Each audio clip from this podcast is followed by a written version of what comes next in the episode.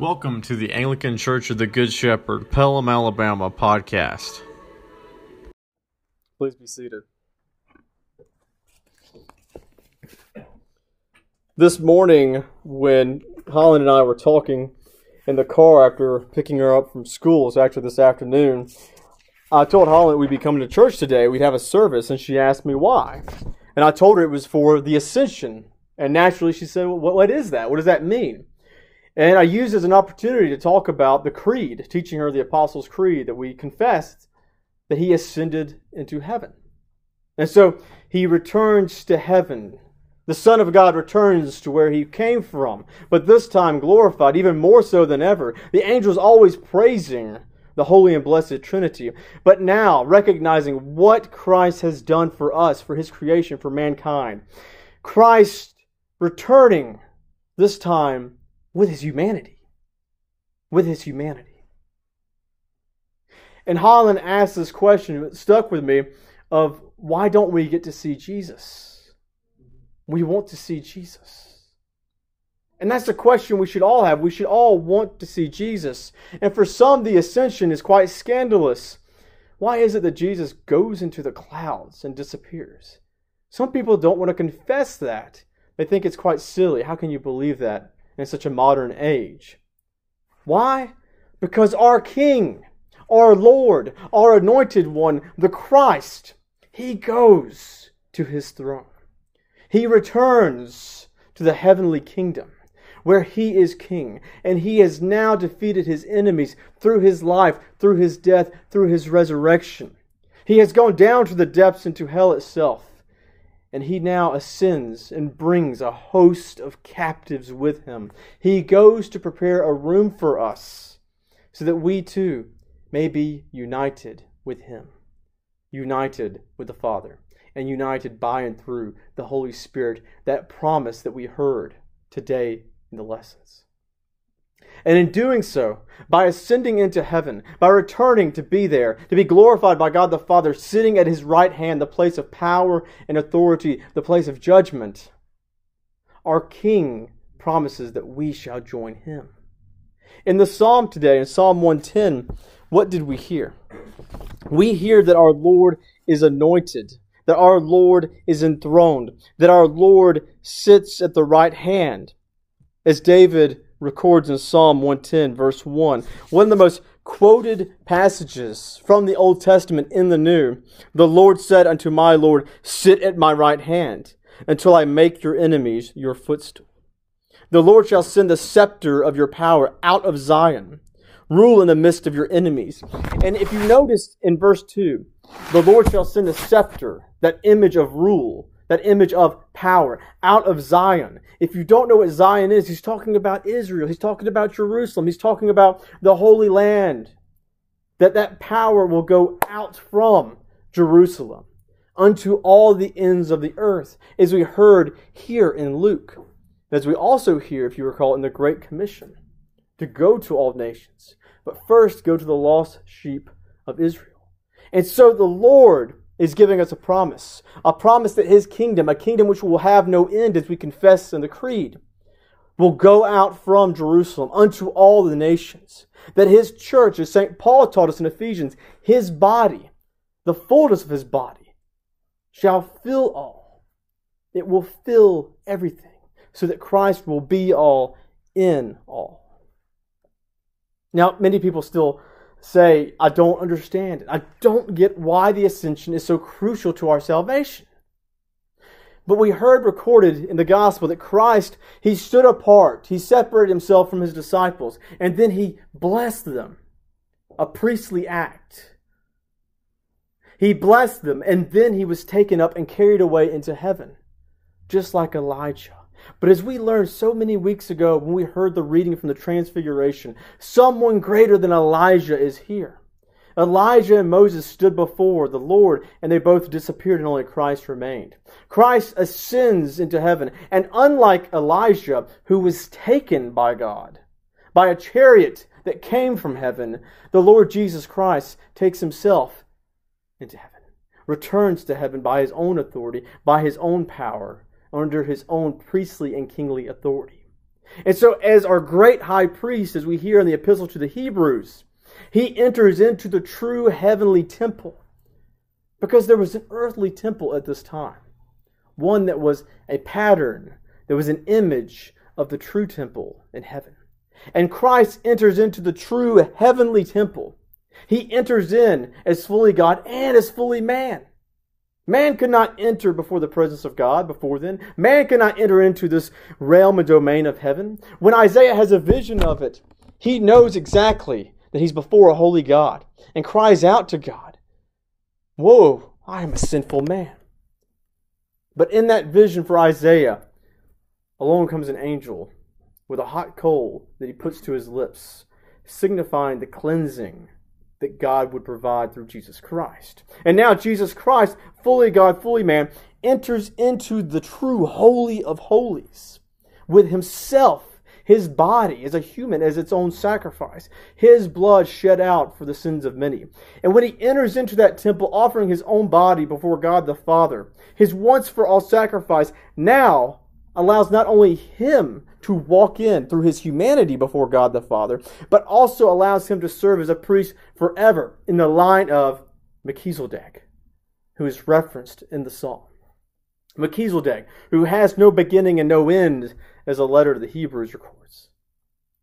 It should call to mind how we have a great high priest who's not unlike ourselves, a great high priest who has been tempted but has not sinned who has faced sin and taken ours onto him, the sinless one sacrificed for the sinful ones. And Christ's priesthood is far superior than that of the Aaronic priesthood, the priesthood under the law of Moses, which required regular sacrifices for the sins of the people. Jesus' sacrifice is once and for all. But Jesus not only enters as the great high priest, the priest of peace, of Salem, of Shalom for us, but he also is glorified by God the Father and exalted by being set at the right hand of God the Father Almighty, as we also confess in the creeds and we heard in the psalm lesson. Now remember, Jesus, the Son of God, has eternally been with the Father since before creation. But now he returns heavenward once again, it's fully man and fully God. This is important to our salvation because Jesus does not shed his humanity when he ascends. No, he brings it glorified into heaven. God and man have been united through him in the incarnation. And now God and man, united in him in the incarnation, comes into heaven through his ascension and fulfills the promise that he made to his disciples that I go to make a home for you. And it is good that I leave you for I will send the Helper to you. That great anticipation that we have 10 days from now for Pentecost, the descent of the Holy Spirit, not just upon the apostles, not just upon those who were there who witnessed and who believed, but even we ourselves that same powerful Spirit. And our salvation, our salvation will truly be made complete when Jesus returns to judge the world to judge the living and the dead, as we profess in the Apostles' Creed, to make heaven rain down upon earth, both literally as it rains down like raindrops coming to meet the earth, making the two into one, and reigning as in ruling, for our Lord rules. This ascension is Christ's enthronement. Our King sits at the right hand of God the Father. Our King, he rules. And one day our King will no longer sit at the right hand, but will stand and will return. And just as the angels profess to the disciples who are looking up, why do you look up? He will return just as you saw him depart. And when he returns, no longer sitting at the right hand, but standing, it will be standing to judgment, to life everlasting or to condemnation. And so I have this question for us today. When the Word who spoke this universe into being, when the Word who is made flesh shall unite all things to himself, when he shall return, will he come and say, Well done, good and faithful servant, as we inherit the kingdom? Or will he come bringing judgment? Now, in Ephesians, what do we hear from St. Paul? What is the immeasurable greatness of his power towards us who believe? Who believe and have faith. According to the working of his great might that he worked in Christ when he raised him from the dead and seated him at the right hand in the heavenly places, far above all rule and authority and power and dominion and every name that is named, not only in this age, but also in the one to come. So we hear here a little sample of what Paul will write in the letter to the Hebrews the name above all names. That Christ Jesus is given rule and authority in both heaven and earth, so that no earthly ruler outranks our Lord, for he is Lord of lords. That not even the cosmic powers in rebellion, Satan and his army of demons, can do anything to touch the power and the might of Jesus Christ. Do you believe that? Do you believe that, Christian? That the sins you face, the problems in this world, and the struggles that we have are all overcome by Christ when we have faith in Him and we follow His ways. Now, His ways are not like our ways. And the results we want may not be the results that we receive, for it is Thy will be done and not our own. But there's a promise here that St. Paul makes. And he put all things under his feet, that's Jesus' feet, and gave him as head over all things to the church, which is his body, the fullness of him who fills all in all. Not only are we the body of Christ, which we hear so much, but we are the fullness of Christ Jesus, who fills all in all. And on Pentecost Sunday, we hear how each one of us are filled by His Spirit. For us creatures, that should give us pause. For God rules upon high.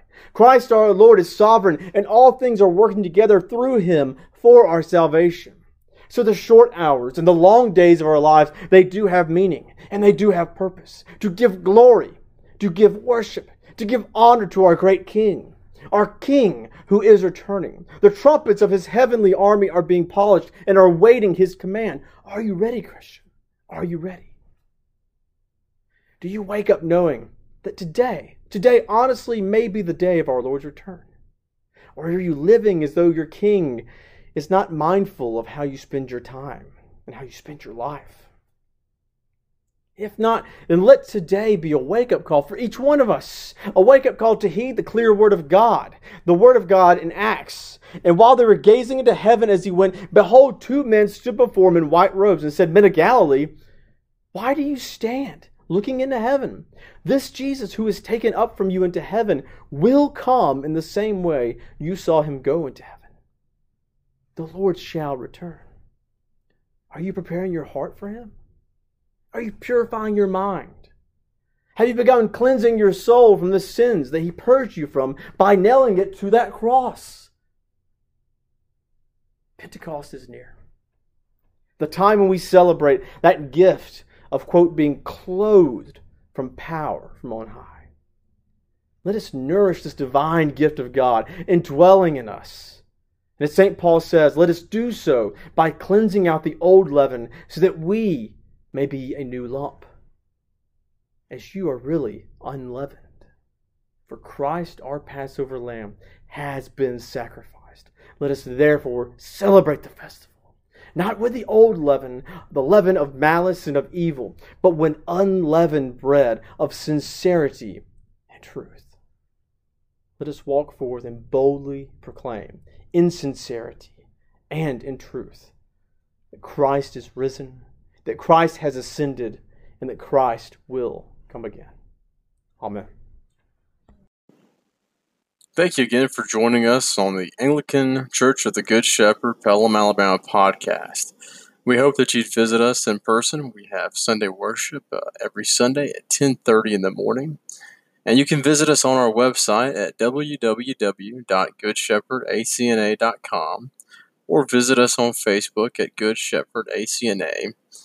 Also, if you enjoy the podcast, please like, subscribe, and rate the podcast. It not only makes us feel better, but more importantly, it helps those who are searching for Anglican podcasts find podcasts like this one and other ones that are out there on the web. Thank you. God bless, and have a good one. The Lord be with you and with thy spirit. Lift up your hearts. We lift them up unto the Lord. Let us give thanks unto our Lord God. It is meet and right so to do.